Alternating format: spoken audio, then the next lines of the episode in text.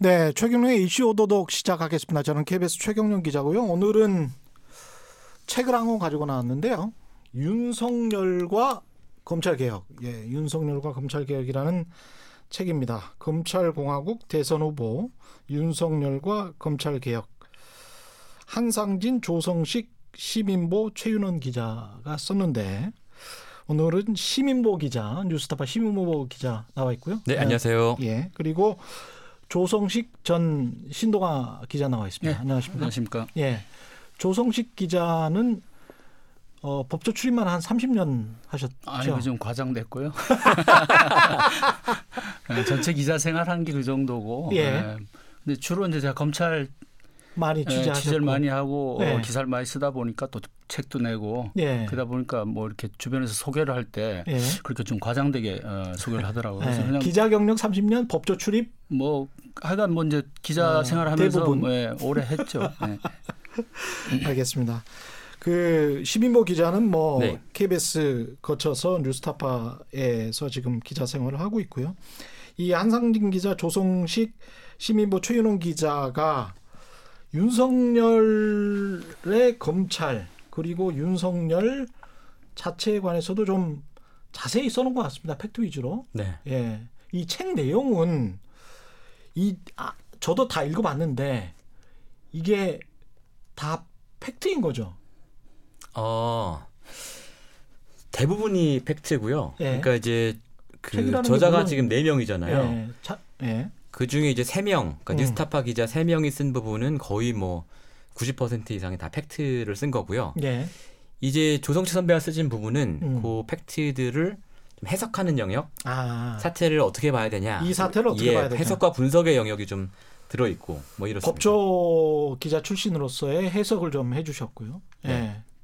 그런 측면에서 이제 키워드별로 한번 쭉쭉 나눠봐야 될 것 같은데 여기에서 가장 이제 중점을 둔 부분은 저는 뭔지를 모르겠어요. 쫙 이렇게 하도 많은 팩트가 나와서 뭐가 가장 야 이거는 꼭 알아야 되는 팩트인데 사람들이 잘 모르고 있었다 이런 것들이 뭘까요?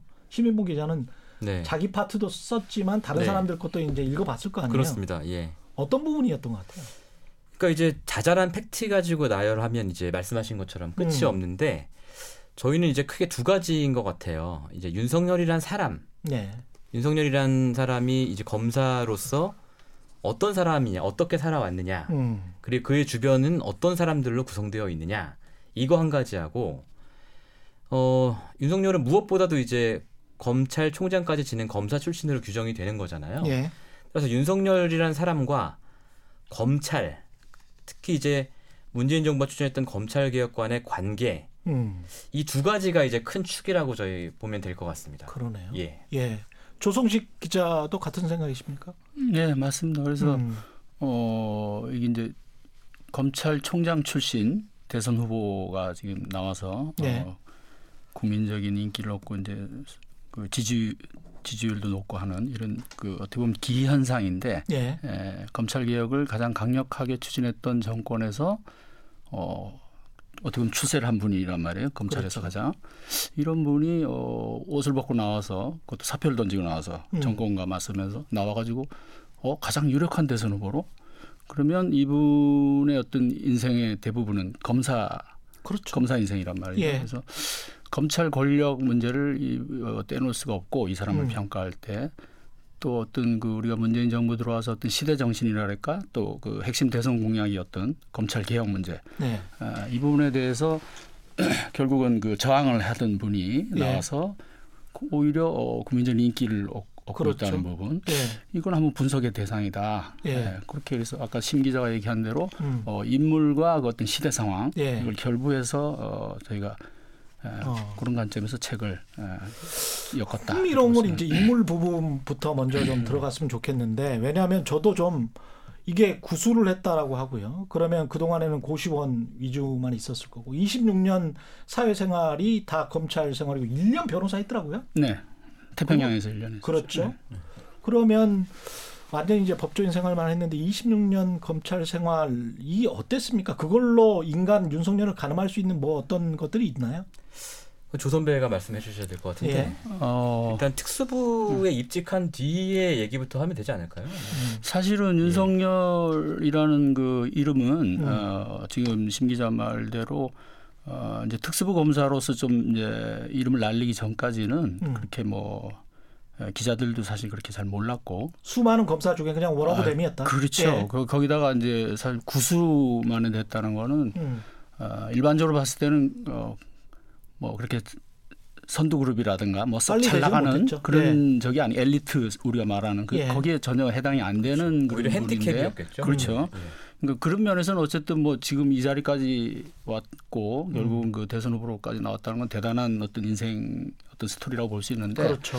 어쨌든 검찰에 있을 때는 어, 윤석열이라는 분이 어, 이제 어, 어떤 알려지고 그다음에 어떤 자리를 굳히게 되게 된 결정적인 계기는 어, 그 전에 몇몇 뭐 이제 대형 수사에 참여한 것도 있지만 사실 이제 에, MB 그 초창기 그러니까 정확하게 얘기하면 2007년 대선이 끝나고 BBK 특검 예. 에, 그때 특검에 이제 여러 검사가 파견이 되는데 음. 그 중에 한 명이 이제 윤석열 검사였단 말이죠. 음. 그래서 이 사람들이 사실은 이제 이명박 그 당선인을 무혐의로 만드는데 그 BBK 관련해서 상당한 어떻게 보면 공을 세우죠. 예. 어, 그러면서 어, 이 검사들이 MB 정권에서 다 잘 나가요. 음. 예, 그러면서 그 중에 한 분이 이제 윤석열 검사도 요직을 차지하게 되는 거죠. 그래서 예. 특수부 검사들의 어떤 그 필수 보직이라 할 만한 그 대검 중수부 음. 과장, 그 다음에 또 가장 그 꽃보직이라 또 그 선망하는 서울중앙지검 특수일부장 음. 뭐 이런 것들은 다 MB 정권 때 예. 이분은 그러니까 검사로서의 어떻게 보면 전성기를 MB 때 어, 누린 분이에요. 예. 어, 이런 분이 이제 박근혜 정부에서 이제 그 다 아시다시피 초창기에 그 국정원 댓글 사건 수사 음. 그 그에 따른 어떤 그 항명 파동 음. 뭐 이런 걸로 이제 그, 그 징계를 먹으면서 어 그때까지와는 이미지가 다르게 음. 어떻게 보면 이제 진보층 말하자면 좀 예.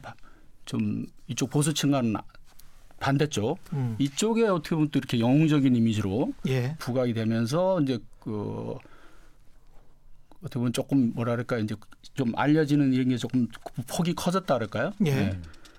그러면서 이제 그 이후의 스토리는 뭐 이제 아시는 대로 예, 그러면 정권 이분의 인간 검사로서의 윤석열은 뭐 특별히 스타 검사가 됐고 2007년 이명박 정부 이후에 그리고 강직하게 일을 하다가 그랬다가 어 검찰 개혁을 하는데 검찰의 수장으로서 이거에 저항을 했다.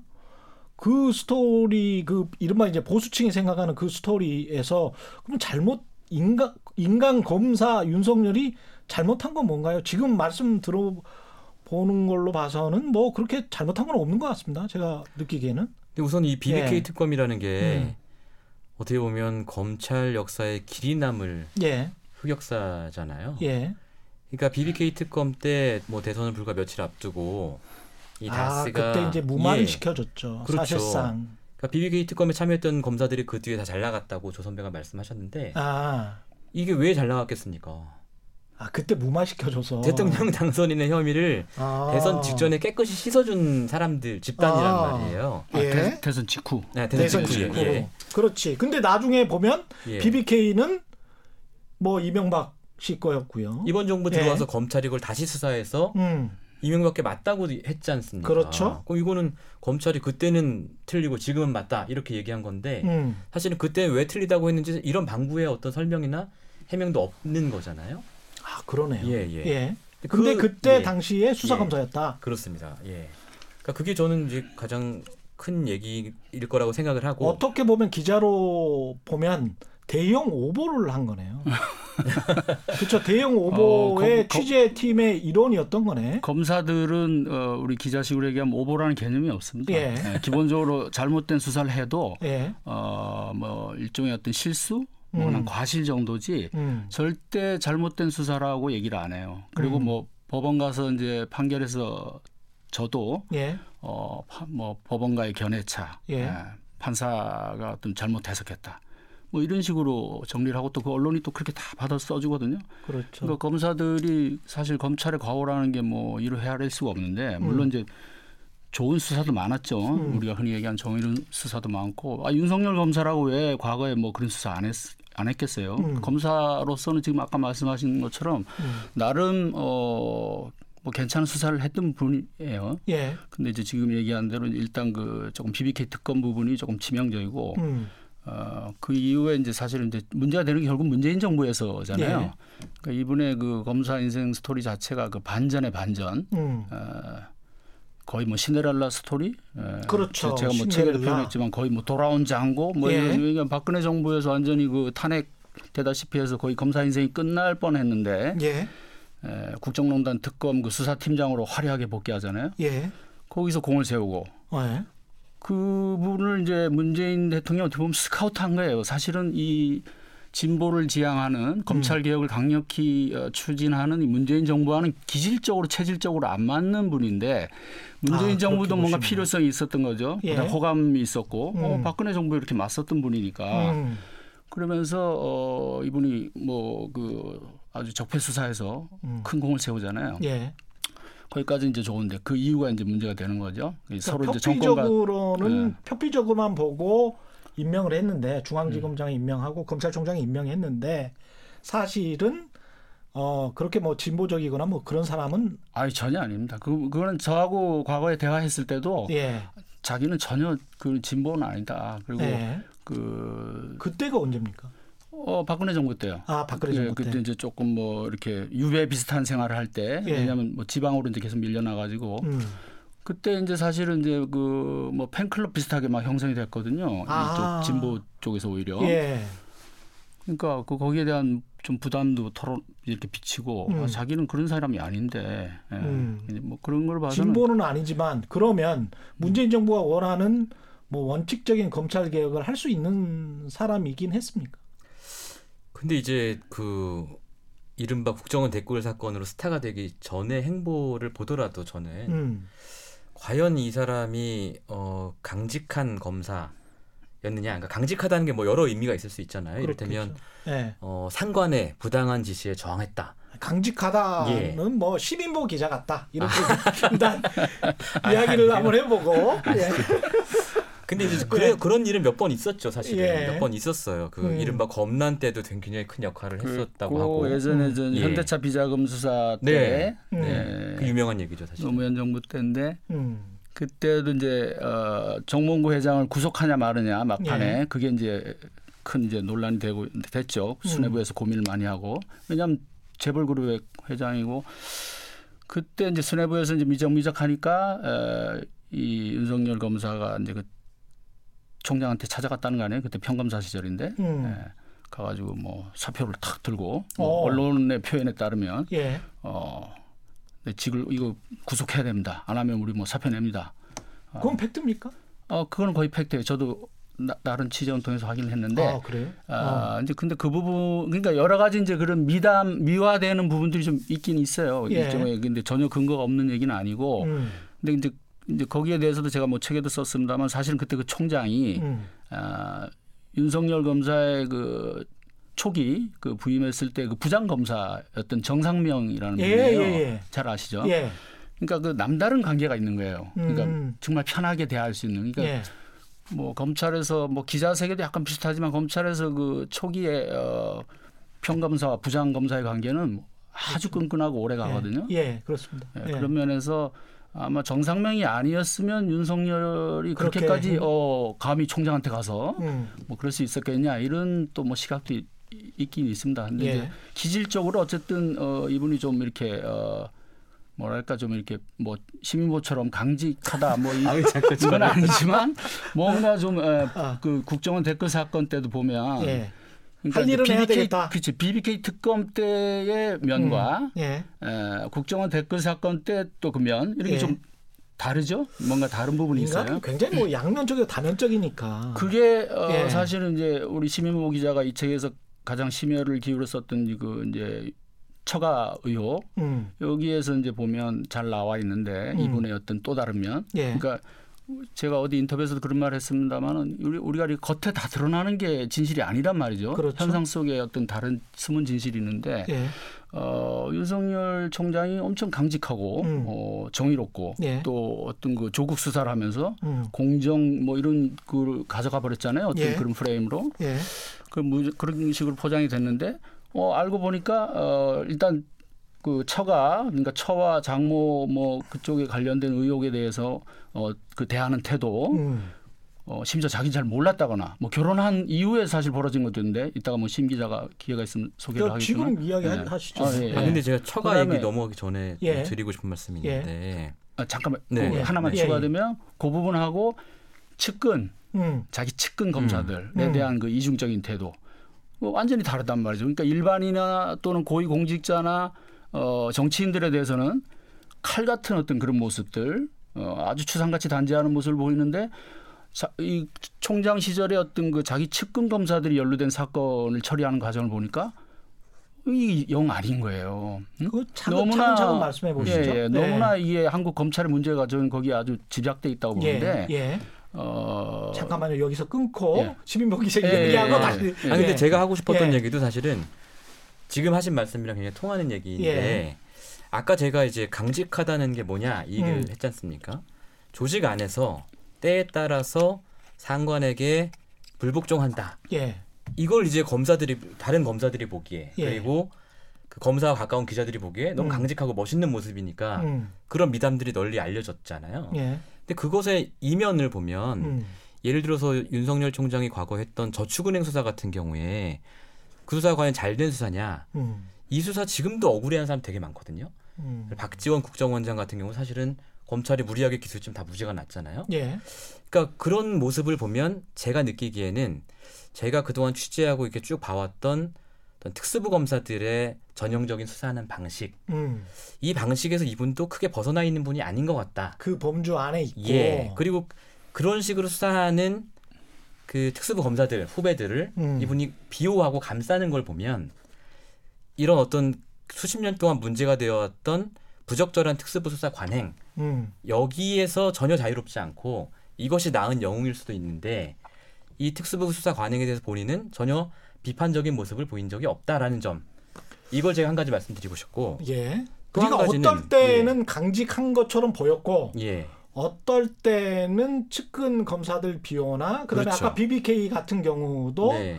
정권 입맛에 맞는 수사를 하거나 저축은행 같은 경우도 좀 무리한 수사를 하거나 네. 그러면서 왔다 갔다 하는 행보를 보였는데 이게 특수부 검사들의 과거 전형적인 모습이었다. 네. 이제 정치 검찰 우리가 흔히 얘기한 정치 검사 문제 뭐 이런 거하고도 이제 예. 좀 연결이 되는데 이제 음. 거기서 조금 확장되면 예. 어, 그래서 뭐 일부에서는 이제 그 BBK 특검 파견 검사들에 대해서도 사실 정치 검사 딱지도 붙이기도 하고 그러는데 음. 어, 어쨌든 아까도 제가 표현했습니다. 윤석열 검사는 하여간 그 독특해요. 그 검사로서 이력이 제가 예. 아까 반전의 반전이라고 그러는데 음.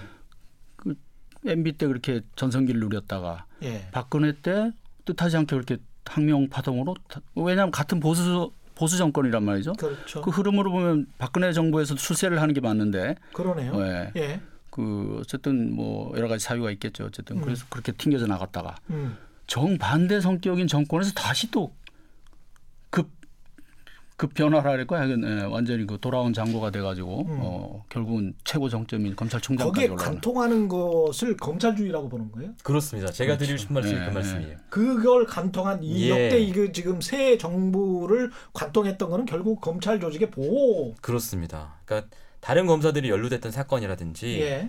혹은 다른 기관들과 이를테면 경찰과 음. 이 수사권을 가지고 이제 갈등했던 사건 이런 사건에서 윤석열 검사가 보였던 모습은 음. 철저한 검찰주의자였다는 거죠. 좀 예를 들어보세요. 아 이거 제가 아직 취재하고 있는 건데 보도를 아직 안 한 건데 아, 아니, 이게 가장- 뭐가 좀 특종이 있- 있군요. 아니 특정까지는 아니고 아 네. 지금 예. 하, 어, 뭐 진행되는 게 있죠. 네. 네. 그걸 지금 얘기할 수는 없겠네요. 아니 뭐 간략하게 말씀드리면 예. 이제 그 김광준 검사 사건이라는 게 있었어요. 음. 2012년도에 예. 어, 부장 검사가 뭐 한 10억대 뇌물을 받은 사건이거든요. 음. 이 당시에 이제 검경 간의 수사권 갈등이 벌어집니다. 예. 근데 이제 경찰이 이, 사- 이 혐의를 포착해서 막 수사를 하고 있었어요. 음. 근데 검찰이 이걸 눈치를 채고 경찰 니들이 감히 검사를 수사해 이러면서 특임 검사를 임명을 해요. 예. 그래서 약간 이중 수사가 진행되어 버린 거예요. 음. 그 당시엔 굉장히 시끄러웠습니다. 총리가 막 담화도 발표하고 그랬거든요. 예. 이 당시에 윤석열 검사가 중앙지검의 특수일부장이었는데 특수일부장. 거- 경찰이 수사하는 거를 가로막은 사람이 윤석열 특수일부장이에요. 왜냐하면 당시 그 서울청 지수대, 아 본청 지수대가 수사하던 사건의 관할이 중앙지검 특수일부였고 예. 여기서 올린 영장을 이제 불청구하는 거죠. 반려하는 것. 이것도 사실은 윤선, 윤석열 부장의 결정이었고 음. 그리고 그 이후에 이제 특임 검사가 수사를 해서 특임 검사의 수사 내용도 사실은 경찰이 포착한 전체 혐의에 비하면 그냥 일부만 기소를 했거든요. 예. 그 이후에 그럼 남은 것도 마땅히 수사를 했어야 하나? 음. 특수일부장이 예. 경찰이 송치한 사건을 수사를 했어야 하나? 당시에 역시 완전히 뭉겨버렸다. 뭐 이런 이런 사례들이 있는 거죠. 아 이거 이거는 사실은 네. 심각한 사안이네요. 지금 처음 말씀하시는 거죠, 사실은. 아 이거 이제- 방송에서 이거 이따가 좀 오늘- 짜, 잘라주시면 오늘? 그냥 얻었네, 얻어 걸렸네. 아 이거 예. 안 되겠는데 안 되겠는데? 제가 예? 이거 한 아? 일, 일주일 정도 더 취재해서 보도할 거거든요. 예, 네, 네. 아니 뭐 또 오늘 음. 간략하게 말씀하셨다고 네, 또뭐 네. 뉴스타파에서 또 보도한다고 누가 아무도 뭐라 그러지는 않아요. 너무 이렇게 아, 또 네. 이 뭐라고 해야 되나요? 그 기자들의 그 어. 팩트주의자들 있지 않습니까? 우리 시민보 기자는 팩트주의자이기 때문에 아, 아마 그러니까 이제 그 당시에 네. 어, 윤석열 검 예. 특수일부장이 어느 정도나 개입했는지를 지금 파고드는 거죠. 예 그렇습니다. 그, 예, 그, 예, 그 예, 경찰 예. 수사를 차단하고 이런 과정에 예. 이 조성식 기자는 조성식 선배는 이거를 이 저 검찰주의자다.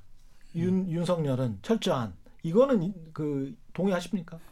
아 그럼요. 예. 그거는 어 제가 뭐 책에도 썼습니다마는 음.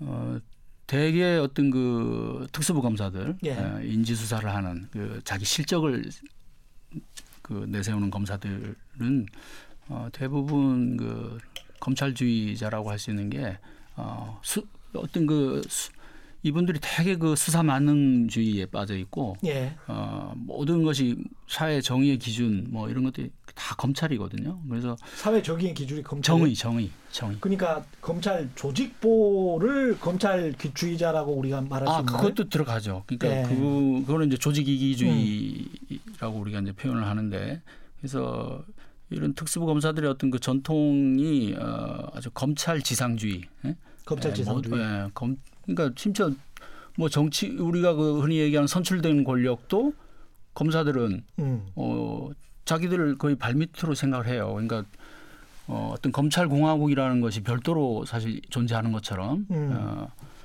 그러니까 이 모든 어떤 가치의 우선을 검찰 조직에 두고 있기 때문에 예. 에, 윤석열 검사 역시 어, 그런 범주에 속했던 검사로 그 그간의 행태를 보면 음. 충분히 우리가 그 판단을 할 수 있고 어 이제 아까 얘기한 그런 어떤 그 좀 내로남불적인 그런 모습들 그러니까 그런 것들은 뭐 우리가 지금 잘 알려진 사건만 예를 들더라도 어 지난번에 이제 그 뭐그 라임 사태 과정에 이제 그 고급 술집 눈사롱에서 예. 그 수접대 받은 99만 원? 검사들 그, 예. 그런 사건이 있었잖아요. 예. 99만 원 그냥 어. 넘어간 거. 예. 그걸 국정감사장에서 의원들이 막 추궁하고 할때 예. 아, 윤석열 총장은 자기는 저걸 잘 모른다. 근데 사실인 게 드러나면 어, 사과하겠다. 뭐 이런 식으로 얘기를 했단 말이죠. 사과는 안 했죠.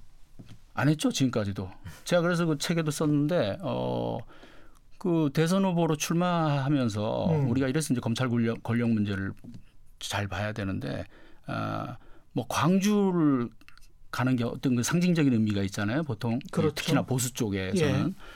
근데 어, 윤석열 후보는 사실은 광주를 내려가는 게 더 급하고 중요한 게 아니라 음. 그 고급 룸사롱에서 검사들이 술 마신 거에 대해서 어, 사과부터 하는 것이 우선 순서다. 그리고서 대선에 출마했어야 되는 게 아니냐. 예?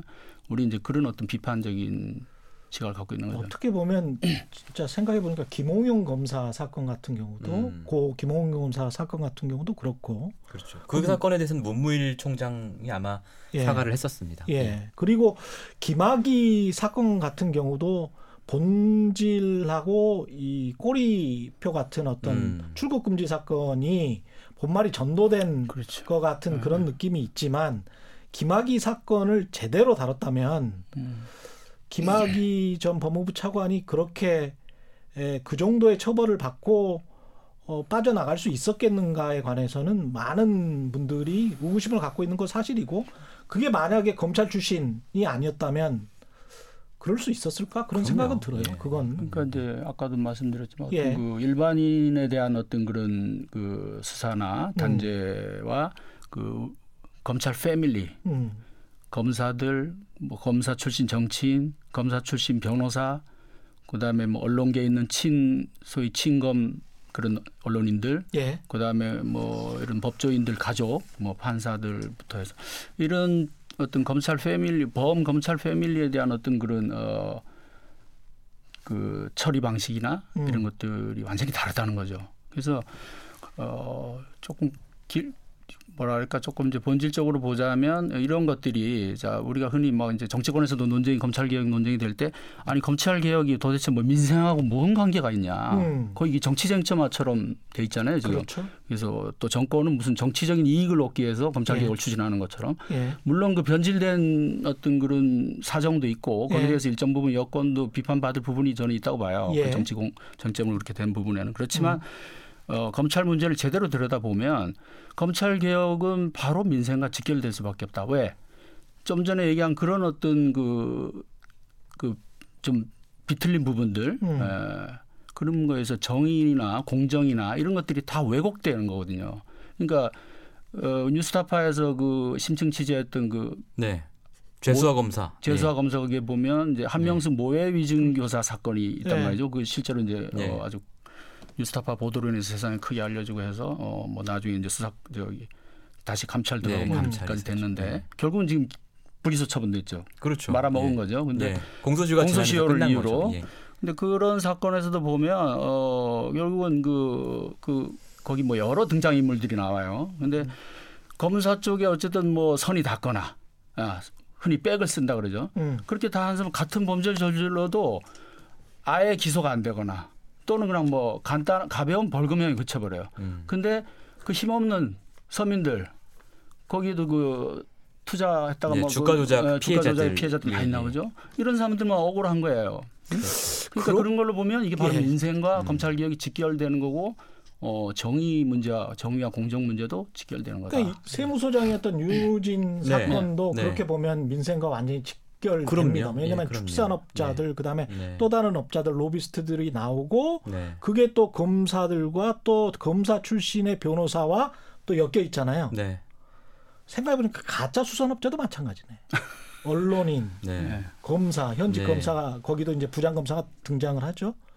이런 것들이 그러면 그런 점에서 이제 흥미로운 게 아까 인간 윤석열과 윤석열의 인맥을 이야기를 했잖아요. 예.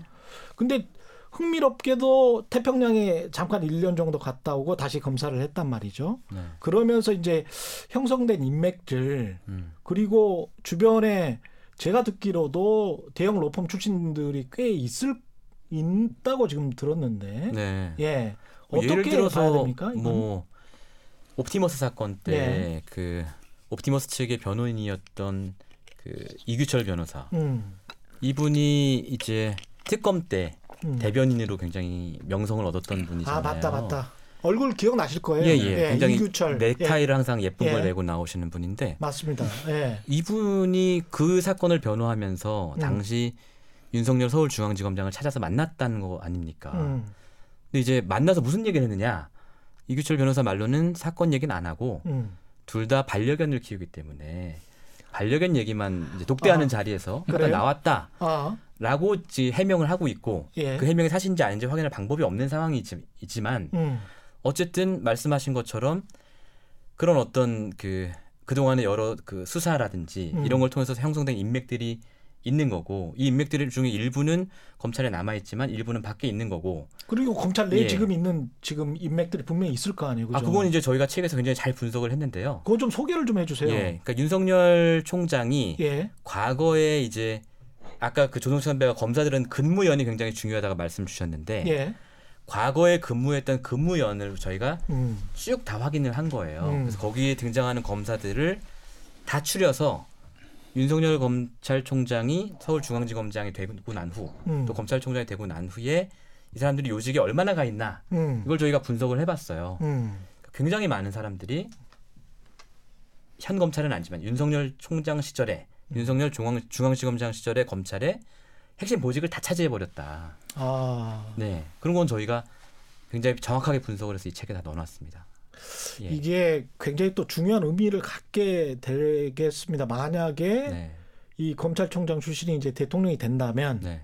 그러면 그 사람들은 이제 검찰에서 어떤 역할을 하게 될지. 음. 그래서 뭐 농담 같은 얘기지만 음. 일각의 인터넷이나 이런 데 보면 윤석열 대통령이 되면 이제 한동훈 검찰총장이다. 뭐 이런 얘기들을 예. 하고 그러잖아요. 그렇죠. 예, 예, 예. 그게 근데 이 검찰총장이 바로 대통령이 되는 게 그 검찰 주의가 있어서 문제입니까? 아니면은 그 자체가 문제입니까? 그 자체가 문제라고 볼 수는 없겠죠. 예. 뭐 검찰 뭐 왜냐하면 뭐 검찰총장 지냈다고 음. 어 대통령 그 직업의 자유가 있으니까 그렇죠, 그렇죠. 더구나 국민의 지지 선택을 받으면 예. 할 수는 있는 거죠. 그렇겠죠. 예, 다만 예. 저희가 이제 어, 어떤 관점을 제시하고 문제 제기를 하는 거는 음. 아까 이제 조금씩 설명이 나왔지만 어, 이런 시대 정신인 검찰 개혁에 비춰봐서 어, 거기에 좀 어쨌든 저항하던 분이고 음. 그다음에 어떤 검찰 권력의 상징이라고 할 만한 어, 결국은 그런 위치를 가졌던 분이 에, 이렇게 대통령 후보로 나와서 어, 이렇게 높은 인기를 누리고 음. 이 부분에 대해서 저희는 이제 의문을 제기하는 거죠. 이게 뭐 자- 자체가 된다 안 된다. 네. 누구 누구 그런 저희- 주장을 하는 건 아니죠. 아 그렇죠. 네. 저희가 뭐 그렇게 할 수는 없는 거고요. 다만 이, 이런- 아까도 이제 예. 그 진행자께서 여쭤봤지만은 어이 이 사람의 인생의 대부분이 검사잖아요. 예. 제 책에서 이제 단죄 권력을 평생 누려온 사람이라고 표현을 했는데 단죄 권력. 단죄 권력. 예. 그러니까 평생 남을. 예. 벌 주는 거예요. 남의 잘못을 들춰서 뭐 수사하고 뭐 이게 안 나오면 저것 또 파고 예. 어쨌든 이렇게만 했던 분위기라서 최근에 언행에서 드러나지만은 사실은 어떤 저희가 일반적인 상식에도 미치지 못하는 음. 그런 어떤 좀 마인드도 있단 말이죠. 음. 그래서 그런 어떤 그런 좀 문제도 있고 이런 어떤 다른 분야는 다른 분야 어, 그렇죠. 거죠? 예. 그래서 어쩔 수 없이 거의 어떤 검찰의 문제로 검찰의 문제로 이분을 투영해서 이렇게 볼 수밖에 없는 음. 네, 그렇게 음, 그 제가 정확히 이 이슈 오도독에서 예. 어 어느 패널 분을 만났는데 음. 이름 얘기해도 되나? 예. 그 죄수화 검사 얘기를 하러 제가 나왔는데 예. 그 당시 이제 김경진 변호사가 예. 예. 옆에 있었어요. 예. 이제 제가 특수부 검사들 이런 거 잘 문제다 문제다 뭐 이런 얘기를 할때 음. 김경진님께서 아 꼭 그런 건 아닌데라고 이제 말씀하시다가 그분도 이제 검사 출신이니까. 예. 어떤 말씀을 하셨냐면 음. 그때 이제 최경영 앵커께서 음. 아, 이 윤석열 그 당시 이제 대선 후보가 전혀 아니었는데 예. 윤석열 총장이 뭐 대선까지 꿈꾸고 있는 거 아니냐 뭐 이런 질문을 했어요. 김경진 변호사에게 네, 저희 모두에게. 저는 예. 잘 모르겠다고 했고 음. 김경진 변호사 뭐라고 얘기했냐면 음. 잘 모르겠지만 음. 검찰이라는 것은 음. 우리 사회 전체를 놓고 보면 일종의 면역 세포 같은 역할을 한다. 그래서 범죄가 발생하고 밖에서 뭔가 들어왔을 때 음. 항원이 들어왔을 때 붙어서 공격하고 이거 업 퇴치하는 역할을 하는데 예.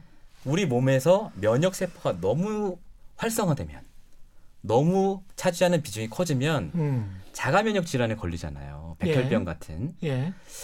그런 얘기를 그때 김경진 변호사께서 하셨어요. 근데 캠프로 들어갔잖아. 제 말이 그 말입니다. 제 말이 그 말이에요. 본인이 캠프로 들어갔잖아. 제가 그 얘기를 굉장히 인상 깊게 들었고 그 자가 면역을 더 활성화시켜서 백혈, 백혈병 걸리게 하려고 하는 거야?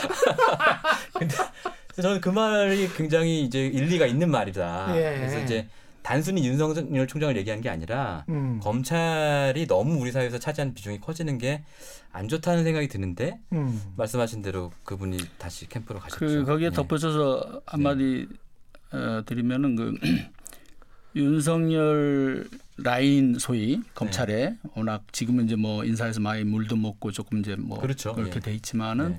여전히 많이 건재 있잖아요. 네. 그래서 음. 어, 뭐 한동훈으로 대표되는 그런 치- 윤석열 라인 검사들이 다시 살아나는 방법은 윤석열 씨가 대통령이 되는 방법밖에 없다. 음. 뭐 시중에 이런 우스갯소리까지 나올 정도로 그래서 윤석열 어, 총장이 이제 문재인 정부에서 이제 진두지휘한 몇 가지 수사에 대해서 사실 문제 비판도 많고 한데 어, 진짜 검찰을 아는 분들 얘기는 음. 법조계에서 사실은 수사보다 인사가 더 문제였다라고 얘기를 해요. 아 윤석열의 인사가 문제였다. 인사가. 그래서 아까도 이제 그런 공정 이런 것들이 실제 또 실상은 좀 아, 다르다는 것이 음, 본인 측근들한 어, 거의 뭐 역사상 전례 없을 정도로 그 측근 인사. 그래서 아, 특히 서울중앙지검장에서 검찰총장으로 올라가면서 서울중앙지검장 때까지는 뭐 우리가 어느 정도 용인할 수 있는 부분도 있죠. 거기는 일선 수사를 하는 하는 그 어떤 지휘관의 역할이니까 아무래도 뭐 자기 옛날에 잘 가까이 했던 검사들 뭐 그런 사람들 쓰고 하는데 총장이 되면서 완전히 뭐 그런 어, 특수통 검사들 이른바 에, 대부분 자기와 근무 인연 같이 뭔 수사하고 수사하고 다 요직을 거의 대한민국 검찰의 요직을 윤석열 라인 검사들이 다 장악을 했단 말이죠. 그래서 사실은 조국 수사가 벌어지기 전에 검찰 내에서 윤석열 총장에 대한 불만이 팽배했어요. 그렇군요. 검사들이. 총장 되고 나서 검사 60여 명이 당장 옷을 벗었습니다. 이거는 인사 불만에 대한 항의 표출이에요. 그 얼마 뒤에 조국 수사가 터진 겁니다. 이제 여러 가지 우리가 좀 의미심장한 음. 예. 내부 단속 에 여- 그런 걸로도 우리가 있었다. 해석될 수 있는 부분이 있습니다. 그래서 근데 대통령이 만약에 된다면 그런 방식의 인사 스타일을 계속 구사한다면 좀 문제가 있을 수도 그게 있겠습니다. 윤 총장의 흔히 이제 기- 그 소위 그 띄워주는 기자들이 쓰는 표현으로는 뭐 보스 기질 예. 해가지고 뭐, 아, 뭐 아주 그 무리를 이끌고 음. 어, 리더십이 있고 뭐 이런 장점으로 얘기하는 거지만 사실은 지금 말씀하신 대로 엄청난 단점이 될 수 있는 그런 부분이죠. 그 제 식구 챙기고 그러니까 어, 그런 부분이 어떤 결국 대통령의 가장 큰 권한은 인사잖아요. 그렇죠. 오늘날 민주주의 예. 제도에서 사실 힘으로 치면 검찰이 더 세요. 제가 보기에는. 음. 근데 대통령 힘은 결국 인사에서 나오는 건데 어, 이런 면에서 어떤 공정성 이런 어, 공인 의식이라 할까 공적인 의식에서 어, 심각한 결함이 있는 분이다. 물론 뭐 다른 대선 후보들도 거기에서 또 다 뭐 자유로울 수는 없죠. 자유할 수 없죠. 예. 누구나 다 자기 사람 쓰고 싶어하는 이런 건데 어쨌든 윤석열 후보는 그런 면에서 검찰에 있을 때 어, 검사들 집단 내에서도 신망을 받지 못했다.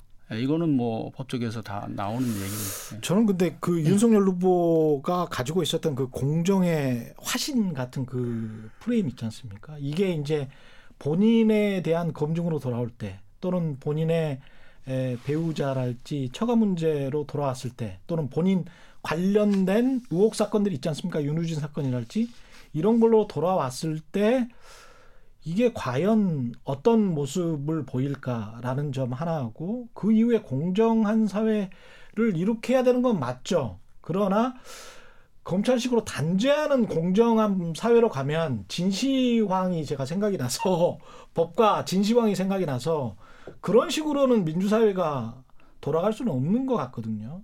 그런 어떤 불안감, 어떤 검찰주의자들이 좀 무섭다라고 하는 시청자들, 청취자들 그런 반응도 있어요. 사실은 이거는 아마 이 무서움에 관해서는 윤석열, 이재명 둘 다 아마 조금씩 다 그 너무 행동하지 않을까에 관한 두려움이 있는 것 같아요. 음.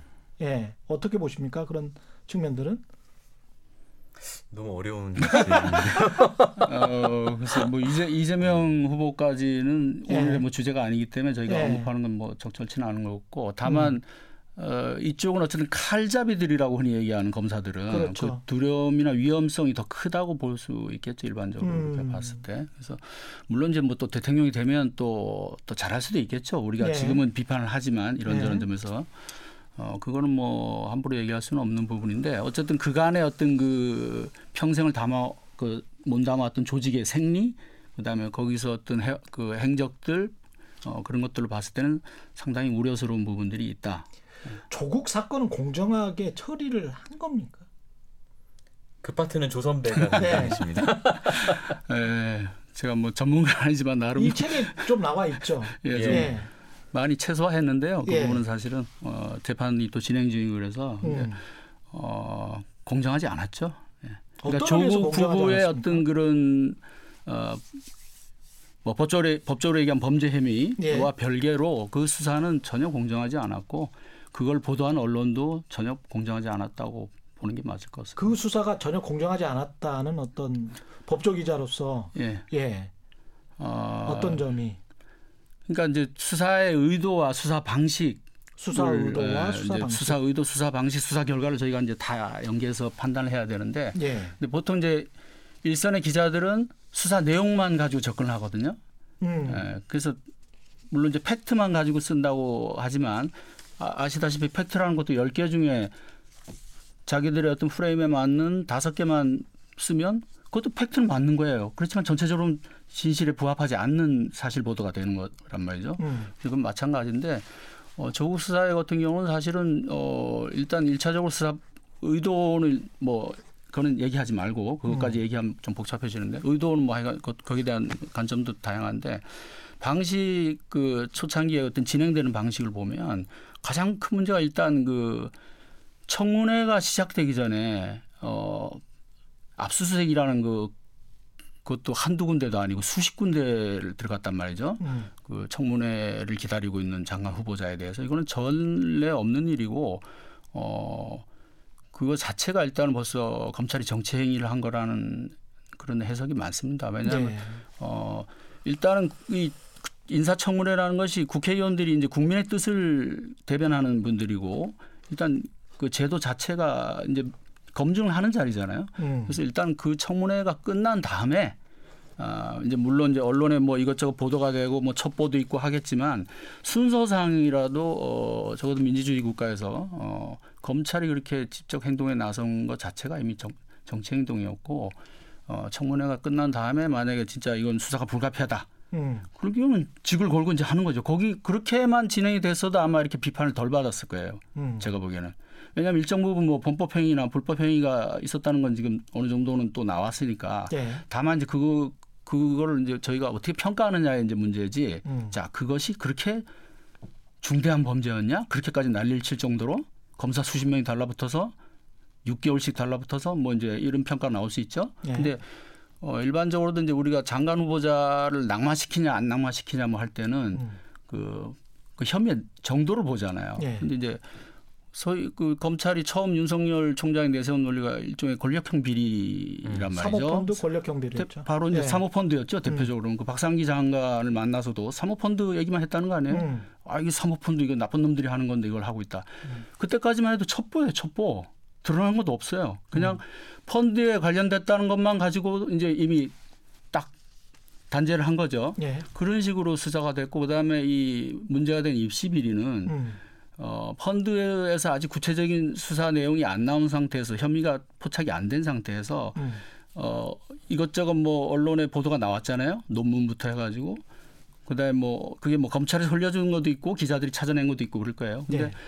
자 전국에 그 관련된 저 뭐 고려대부터 해서 부산대 뭐 압수수색이 들어갔잖아요. 음. 여러 군데. 거, 거기서 들어, 압수수색을 그, 들어가 가지고 여러 가지를 서류를 압수를 했어요. 음. 거기에 표창장이 있었던 거예요. 그러니까 처음부터 표창장을 뭐 위조했네 안 했네 이걸 가- 확인하려고 한 게 아니고 음. 막 그냥 일단 다 다 모은 거예요. 거기서 문제가 될 만한 걸 하나하나 어, 찾아낸 거고 그 다음에 점점 그걸 늘려나갔지 가지수를 왜 장관 자격이 없는 사람이라는 거를 어, 증명해야 이- 되니까. 증명해야 되는 상황. 자 그 부분을 대통령한테까지도 보고를 하려고 그랬다 그러잖아요. 네. 청와대에서 분노했죠. 아니 장관 이거 임명권 이런 인사권 문제는 대통령의 고유 권한인데 네. 어, 검찰이 나서서 그걸 중간에 차단하려고 하네. 이- 더구나 국회 또 입법부에 지금 그 절, 절차도 진행 중인데 예. 그러니까 그런 문제도 있었고 추후에 나오는 증언들 보면 어, 청와대 쪽에다 계속 그랬다는 거 아니에요? 그다음 신임 민정수석한테도 심지어 음. 어, 이 정도 했으면 물론 나, 나라고 안 그러면 음. 제- 내가 물러나겠다. 이건 거의 협박이죠. 음. 네? 그 후보자 시, 상태에서 예. 어, 이 정도까지 내가 하는데 아- 안 물러나 좀 퇴진 안 시키냐 음. 이런 여러 가지 그 상황으로 봤을 때 이거는 음. 정치적인 수사였고 그다음에 그 일단 수사 결과를 봐서도 예. 어 저는 한마디로 이거 정말 수사도 그 깔끔하지도 않았고 음. 왜냐하면 뭐 이중 기소 논란부터 해가지고요 그 표창장부터 그렇죠. 예. 해가지고 그러니까 그 혐의가 정확히 확인도 안 된 상태에서 기소부터 덜컹한 거예요. 그게 나중에 그 울산 사건까지도 그런 식으로 연결이 되는데. 언론 플레이는 언론 플레이대로 엄청나게 했고요. 예, 예. 그래서 어, 그 조국 수사를 기점으로 하여간 일련의 그런 벌어진 수사들은 상당히 문제가 많았고 공정하지 않은 수사였다. 제가 아까 그 질문을 드린 이유도 이것 때문이에요. 왜냐하면 이렇게 한 2년 정도 끌어서 이제 곧 있으면 이제 대법 판결이 나오겠죠. 그런데 뭐 지금 뭐 2심까지 유죄가 나왔으니까 유죄가 나온다고 친다고 하더라도 그러면 비슷한 정도의 어 사건들을 비슷한 수준의 사건들을 앞으로 대통령 돼서도 똑같이 그 공정의 잣대로 다 할 거냐? 그러면 나라가 저는 견디지를 못할 것 같거든요. 그런 식으로 수사를 계속 그런 정도 수준의 사건까지도 다 그렇게 한다면 그러면 저거는 왜 안 해요? 이렇게 이제 국민들이 물어볼 수밖에 없잖아요. 그 당신 측근이어서 안 해요? 또는 당신 배우자여서 안 해요? 아니면은 무슨 뭐 지금 정부 장관이어서 안 해요? 만약 윤석열 정부라고 한다면 그러면 그 국민들이 그렇게 요구하는 그 기준을 맞출 수 있을까? 본인이 그 기준을 세워버렸기 때문에 이건 불가능할 것 같거든. 아무리 생각을 해도. 조국 수사 이후에 사실은 지금 말씀하신 그런 질문들이 많은 예. 국민들한테 나오고 있죠. 왜냐하면 비슷비슷한 어떤 혐의나 또는 어, 또 다른 고소 고발에 그 연루된 예. 야당 인사들, 어, 아까 제가 음. 표현한 어떤 검찰 패밀리에 예. 속하는 분들 수사가 진전이 안 돼요. 아니면 무혐의가 돼버리거나 또 검사들 사건은 그냥 뭐 뭉개버리고 공수처에 넘겨야 되는데 자체적으로 그냥 무혐의해서 끝내버렸어요. 예. 뭐 이런 예들. 그러니까 그런 질문들은 지금도 진행형이고 아마 뭐 그거는 대통령 이후에는 제가 그건 모르겠고 그다음에 이제 그런 하나 덧붙이자면 그런 지금 이제 입시 비리를 가지고 어떤 공정의 화두를 음. 점령을 해버렸는데 어 사실은 지금 제기되는 그런 어 이게 소위 비교과 활동이라고 그 예. 저 수시에서 그죠 음. 우리가 수시 학종에서 이제 문제잖아요. 예. 초기에는 입학 사정관제였고 이름이. 근데 이게 이것이 이런 잣대를 들이대면 어 물론 이제 그 중에 중요한 게 있고 조금 뭐 그런 것도 있지만 아니 그 잣대면 김건희 씨 학력 같은 경우도 지금 압수수색을 열 번을 했어야죠. 최소 열 번을 했어야 돼요. 그렇죠. 제가 네. 말씀드린 게 2000 이게 어 2010년도 얘기란 말이죠. 음. 그 입학 고려대 입학이 2010년이고 그다음에 그 의전원은 2015년인데 아 지금 엊그제 뭐 마침 그 조민양 그 이제 입학 취소 결정을 부산대가 네. 하는 바람에 지금 또 난리가 났는데 어, 거기서도 나왔지만 사실은 이 비교과 활동 기록이 전혀 입학하는 데는 영향을 끼치지 않았다는 거잖아요. 음. 다른 점수들로 된 거예요. 예.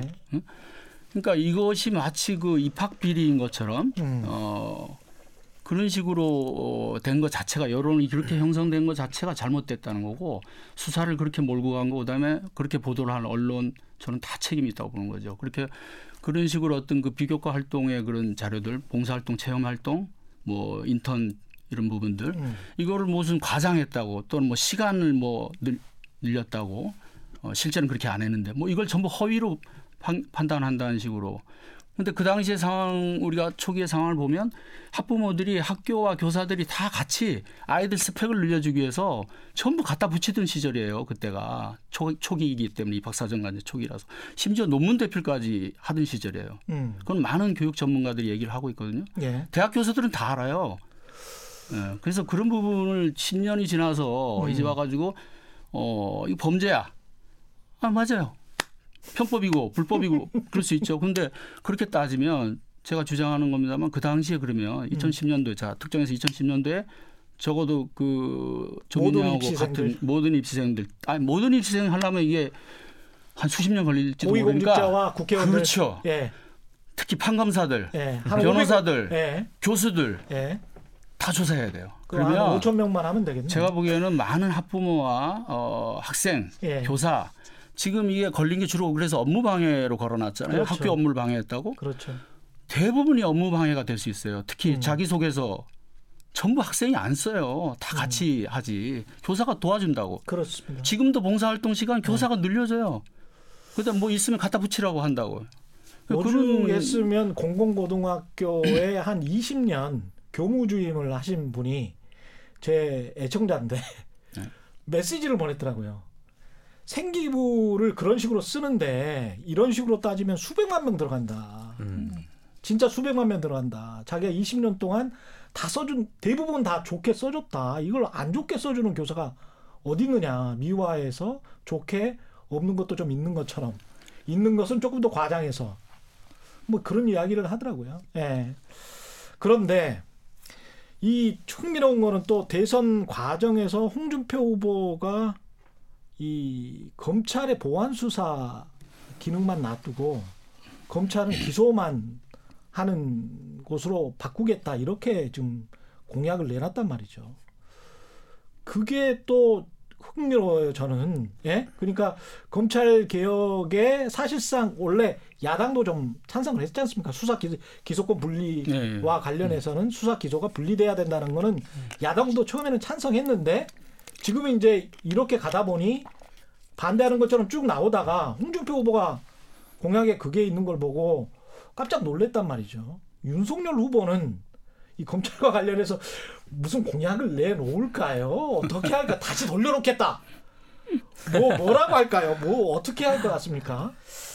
제가 보기에는 뭐 아마 그렇게 내놓지는 않을 것 같고요. 검찰. 아무 소리 안 할까요? 근데- 아니 뭐뭐 얘기를 예. 하더라도 근데 아마 결이 다를 거고 음, 어 사실은 뭐 홍준표 후보의 그런 입장이 뭐 이렇게 이제 물론 홍준표가 그러니까 이제 조금 돋보이는 건데 그렇죠. 검사 출신. 사실은 유승민 지금 후보도 예. 예전에 이미 그 그런 비슷한 얘기를 했어요. 그러니까 수사기능은 독립을 많아요, 시켜서. 예. 그렇죠. 아, 예. 잘 아시네요. 예. 그러니까 뭐그 박근혜 정부에서 민정수석을 했던 곽상도 음. 의원이나 이런 사람들 다 비슷한 얘기 했어요. 예. 그 전에 뭐 검찰 특수통의 어떤 또 대명사라고 할 만한 예전에 그 법무장관 했던 김성호 예. 뭐 이런 분들 그, 그분이 이제 MB 정부 때 국정원장도 한 대표적인 보수 인사인데 다 문제점을 알고 있었거든요. 다 비슷한 얘기를 했어요. 왜 그러니까 검찰의 권한이 너무 크니까 수사 기소가 그다음에 결합되는 이 폐해가 너무 크다는 걸 자기들도 알아요. 예.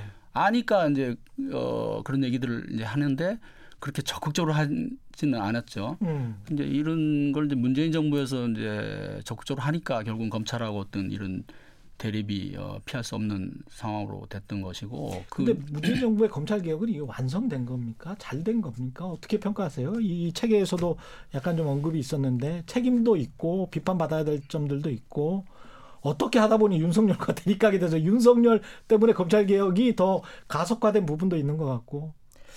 이거 지금 두 분 말씀하신 거에 이미 답은 들어있다고 생각을 하는데 네.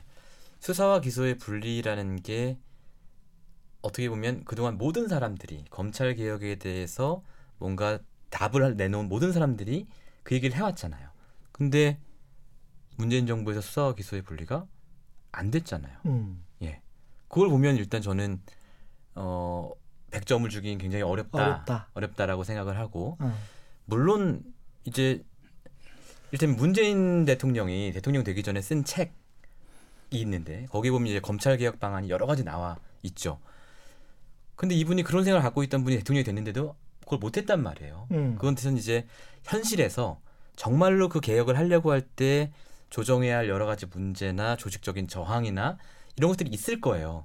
그래서 그런 점을 감안했을 때 이 정도 한 것만 해도 잘한 거다라고 내부에 있는 분들은 얘기를 하십니다. 음. 그 얼- 그거 하는 것만 해도 얼마나 힘들었는지 아나? 이렇게 얘기를 해요. 힘들었겠지. 예.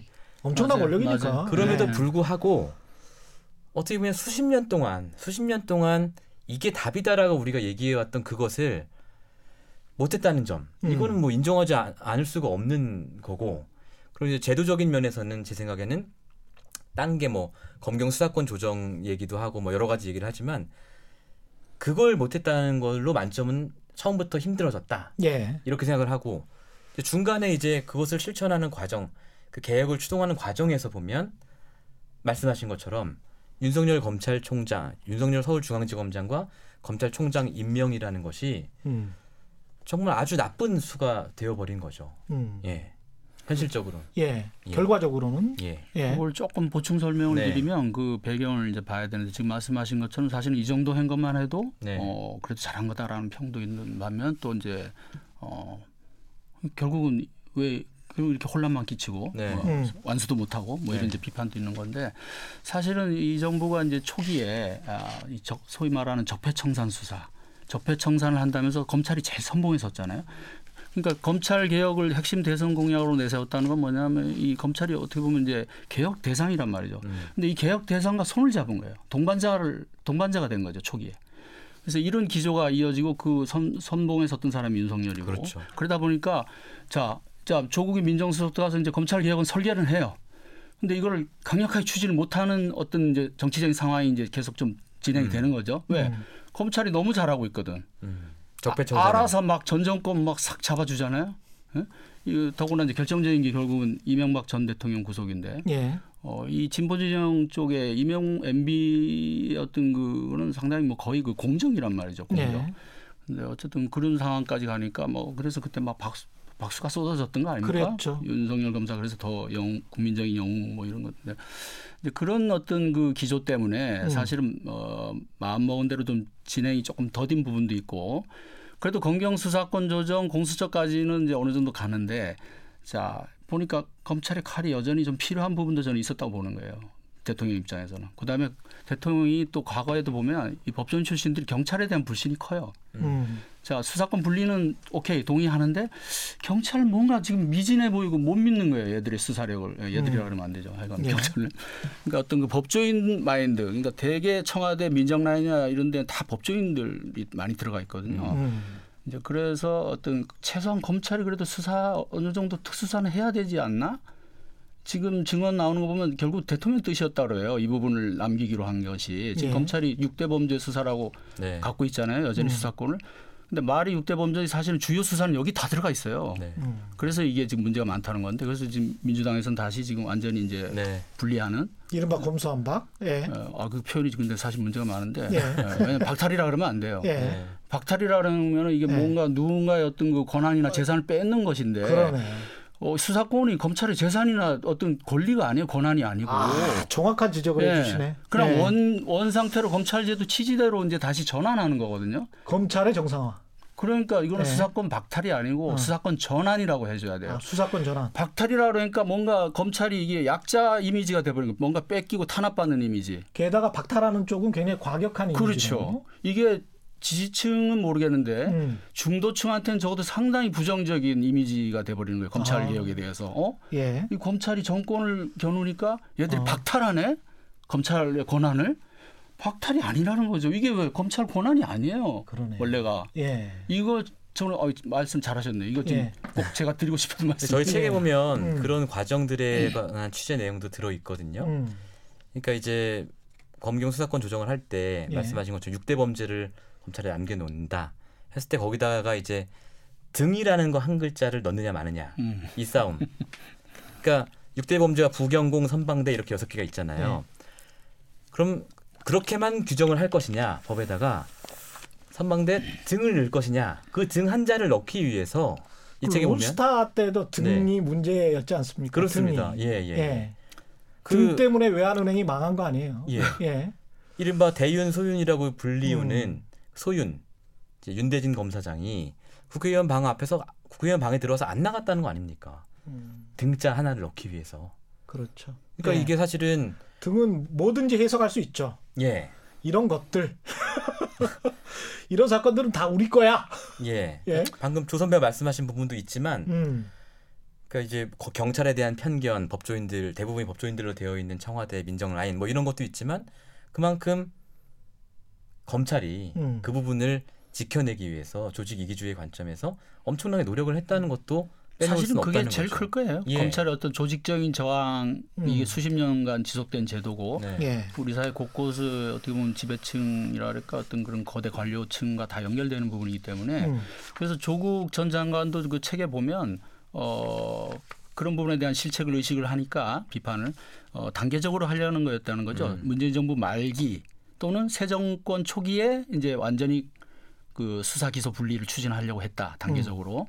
근데 이제 저는 그래서 그걸 어, 오판이라고 표현했는데 음. 어, 왜냐하면 이게 권력 싸움이란 권력 논리라는 것은 그렇게 이성적이지가 않잖아요. 예. 그래서 조국 전 장관의 어떤 그 논리는 어떻게 보면 상당히 합리적이지만 왜냐하면 음. 단계적으로 가는 거니까 그렇지만 실제 어, 현실에서는 그렇지 못했고 그것이 어, 나타난 것이 바로 조국 수사 이후에 검찰의 그 강력한 저항. 예. 아, 그 바람에 이제 완전히 검찰 개혁 놀 그것이 그냥 국민들에게 완전히 무슨 정치 그냥 공방 뭐 정, 음. 그런 그런 식으로 어떻게 보면 개혁 피로감으로까지 그렇게 돼버리는. 저는 이게 뭐 시간 맞춰야 될 시간이 돼서 네.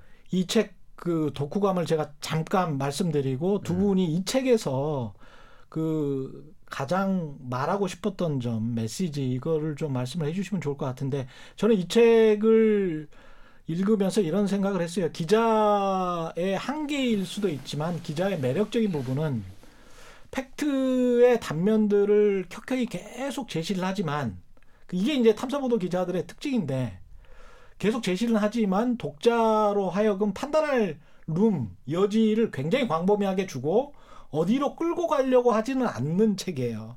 그런 의미에서 어 뭐랄까요 어떤 진영으로 나뉘어서 이리 와라고 하는 이런 책은 아니어서 좀 덜 팔릴 수는 있습니다 만 그 켜켜이 쌓여져 있는 사실을 통해서 진실의 맥락을 본인이 찾고 싶은 분들에게는 굉장히 좋은 책이다. 그런 점에서 저는 저 추천한다. 예. 그런 말씀을 드리고 최고의 싶습니다. 독후감인데요. 네. 예. 시민보 기자는 이 책왜 네. 왜 썼고 어떤 메시지를 주고 싶었습니까? 그러니까 이게 어, 지금 방금 말씀하신 예. 내용에 저는 200% 300% 공감을 하고 예. 저희의 의도도 사실 그랬다라는 말씀을 먼저 드리고요. 음. 그 사실은 이제 기자로서 취재를 해서 보도를 하다 보면 보도라는 것은 굉장히 하나의 임팩트를 던지는 거잖아요. 그렇죠. 그래서 그 임팩트는 내가 의도한 대로 될 수도 있고 아닐 수도 있는데 우리는 단면밖에 말을 네. 못 해줘요, 사실. 팩트의 예. 단면밖에. 그러니까요. 예. 그래서 이제 저는 어 물론 언론 기사를 통해서 형성되는 공론의 장은 있지만 음. 저는 또 책을 통해서 형성되는 공론의 장이 있다고 생각을 그렇습니다. 하고요. 예. 굉장히 어떻게 보면 조금 더 진지하고 음.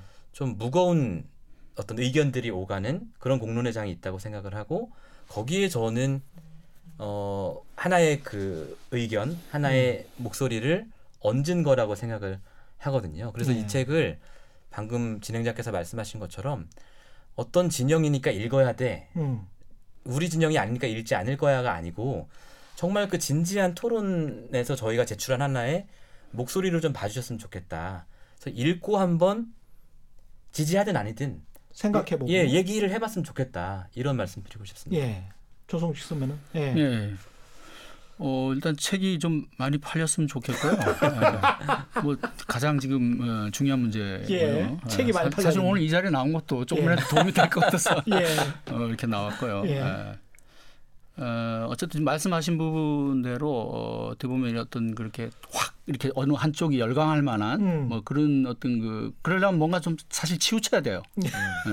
조금 감성적으로 가야 되고 예, 예. 과장도 제가- 있어야 되고. 제가 네. 원고에다가 쓴 약간 예. 좀 재밌는 에피소드나 네. 감성적인 부분이나 네. 자극적인 이야기들을 예. 조선배가 편집자 역할 을 하셨는데 예. 참으로 확 끼얹어 버렸어요. 그냥 뭐 가차 없이 다 잘라내셨어요. 아니 뭐좀 어, 많이 섭섭했네. 아닙니다. 홍보의 일환으로 네. 말씀드린 네. 거죠. 아니, 예. 그래서 저는 뭐 하여간 어 어쨌든 제가 이제 현장은 떠났지만 어, 특히 이제 조국 사태 이후로 그 검찰 문제를 계속 팔로우를 하면서 아 이런 그 겉으로 드러난 것과 에, 그러니까 현상과 이면의 어떤 그런 차이라 그럴까 이것을 좀 제대로 한번 파헤쳐 보- 봐야겠다. 그리고 이것을 좀 어, 알려야겠다 국민에게. 물론 이제 뭐 오늘날은 뭐 모든 것이 어, 정보도 많고 모든 것이 공개되는 세상이니까 많은 뭐 우리 국민들이 다 알아서 이제 막 각자 판단하시고 하지만은 사실은 여전히 어떤 여론 시장이라 그럴까 어떤 이런 것들은 제도권 언론 어, 이런 프레임에 의해서 좌지우지되는 게 여전히 많거든요. 그렇습니다. 어, 그래서 뭐 그런 부분에 대해서 좀 어떤 균열을 주고 싶은 거예요. 음. 어, 이것이 아니 아니다. 어떤 자, 거는 아니 뭐 어떤 거는 정부의 판단이 맞았고 어떤 것은 윤석열의 판단이 맞았을 수도 있는 부분들이 있죠. 뭐 그렇죠. 예. 그러니까 어느 한쪽으로 사실 누구를 뭐 네. 어, 그러니까 어떤 제가 어디 인터뷰에서 누가 그런 표현을 하던데 뭐 음. 검찰을 너무 이 정권에서는 악마화한 면이 있다 뭐 그런데 음. 어 그렇게 볼 수도 있는 면이 있지만 저는 동의하지 않아요. 왜냐하면 그건 어. 정치적인 시각이고 예. 자 검찰이 어 이렇게 수사를 잘한 것처럼 예를 들면 조국 수사를 이제 뭐 1, 2심에서 자 뭐 11가지 중에 뭐 대부분이 유죄가 나왔다 해가지고 음. 수사 잘한 거 아니냐 결과적으로 뭐 이렇게 묻는 분들도 있어요. 예. 저는 아니라고 하죠. 그 음. 가지수에 집 보지 마라. 그게, 그게 바로 이제 겉, 겉과 속의 차이인데 음. 내용을 봐라. 내용은 하나예요. 굳이 얘기하면 두 종류인데 음. 자 사모펀드는 다들 아시다시피 핵심이 무죄잖아요. 네. 수사 잘못된 거예요. 음. 입시 비리에서 그 몇 가지 이제 그 자료 붙인 거 이게 뭐가 뭐가 잘못됐다고 이거 가지고 지금 결국 은 4년. 이게 지금 우리가 그 몇 년 동안 이렇게 나라가 두동강 날 정도로 어, 그럴 만한 수사였고 음. 어, 이것이 잘한 수사였느냐 이런 부분에 대해서 저는 이제 좀 어, 제가 파악한 일면의 진실을 어, 알려드리고 싶었다 이렇게 말씀드리겠습니다. 선거 과정에서도 다시 한번 등장하지 않을 수가 없겠네요. 그렇겠죠. 예. 그렇겠죠. 예. 그런 측면에서 좀 균형 잡힌 시각을 원한다라고 하면 윤석열과 검찰개혁 한번 읽어보시면 좋을 것 같고 특히 예. 그쪽 그 윤석열 후보 지지하는 분들이 저는 오히려 좀 많이들 사봤으면 좋겠어요. 오히려. 예, 예. 왜냐하면 그 읽고서 그래야지 이제 미리 좀 어, 대비가 되잖아요. 그렇죠. 어, 어떤 문제가 있구나 우리 후보가 예. 내가 지지하는 후보가 아, 더불어 윤석열 총장께도 예. 보내드립니다. 왜냐하면 예. 본인 처가 문제를 나올 때마다 몰랐다, 몰, 어, 모르는 맞아요. 일이다라고 음. 말씀하시는데 음. 일단 공부를 하셔야 되니까 예. 저희가 굉장히 자세히 써놨으니까 예. 읽으신 다음에 다음에는 모른다는 답변하지 마시고 제대로 된 답변 해주셨으면. 저더 사실 저희 있으면 보냈어요. 개인적으로 심 기자한테 연락을 하라고. 아, 그래요? 저 그함은 저한테 제 이메일로 알겠습니다. 보내주시고요. 예. 윤석열과 검찰개혁 책을 펴낸 두 분 모셨습니다. 최경련의 이슈 오도독 지금까지 뉴스타파 시민보 기자 조성식 전 신동아 기자였습니다. 고맙습니다. 감사합니다. 감사합니다. 예, 단단한 껍질에 쌓여 있는 궁금한 이슈를 들고 다음 시간에 다시 돌아오겠습니다. 고맙습니다.